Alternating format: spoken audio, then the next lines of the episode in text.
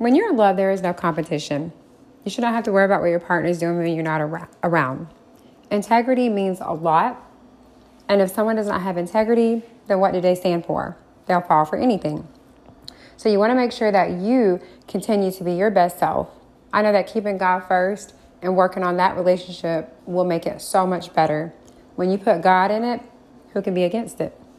Remember, love is not a competition. Love should endure all things, and your partner should give you that 100%. Bye. Have a good day, guys. Whatever your choice of today is, make it the best.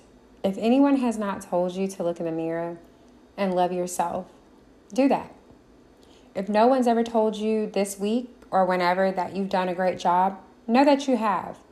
Give yourself that validation from God.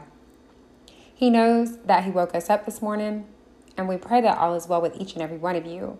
And just remember, we have another chance to make a difference.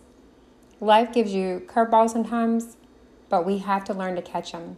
And we have to make sure that we're going to stand back up and we're going to do what we can to do our best for the day. Love yourself. Let God love you first, but you love yourself.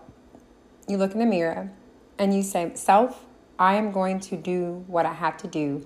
I'm self determined and I'm going to make sure that I give my 100%. Have a good day, everyone.